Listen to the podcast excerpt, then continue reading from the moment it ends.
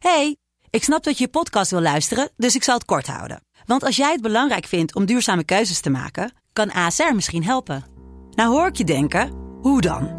Nou, bijvoorbeeld bij het duurzaam herstellen van schade. Of de premies die we beleggen volgens ons duurzaam beleggingsbeleid. Dat bepaalt waar we wel en juist niet in investeren. Wil je meer weten over welke duurzame keuzes ASR maakt? Ga dan naar asr.nl slash duurzame keuzes. ASR doet het. Zo, dan kan je nu lekker naar je podcast luisteren. Hey, ik snap dat je je podcast wil luisteren, dus ik zal het kort houden. Want als jij het belangrijk vindt om duurzame keuzes te maken, kan ASR misschien helpen. Nou hoor ik je denken, hoe dan? Nou, bijvoorbeeld bij het duurzaam herstellen van schade. Of de premies die we beleggen volgens ons duurzaam beleggingsbeleid. Dat bepaalt waar we wel en juist niet in investeren. Wil je meer weten over welke duurzame keuzes ASR maakt? Ga dan naar asr.nl slash duurzame keuzes. ASR doet het. Zo, dan kan je nu lekker naar je podcast luisteren.